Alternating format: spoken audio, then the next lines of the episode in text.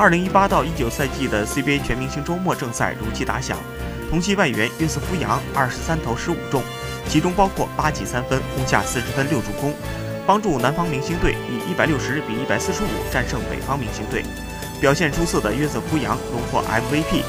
第一节过半，杨上场之后，他的风头马上盖过了本土球员。第二节，杨在三分线外对上了郭艾伦，郭少持球突破杀入禁区，杨没有轻易放他过去。只见杨身后下手一掏，郭艾伦摔倒在地，裁判吹了杨一记犯规。郭艾伦起身之后也无奈地吐了吐舌头。值得一提的是，杨是 NBA 球星保罗·乔治的远房表弟，表哥是 NBA 里备受瞩目的球星。他则是大洋彼岸发光发热，虽然道路不同，但杨的篮球梦也同样精彩。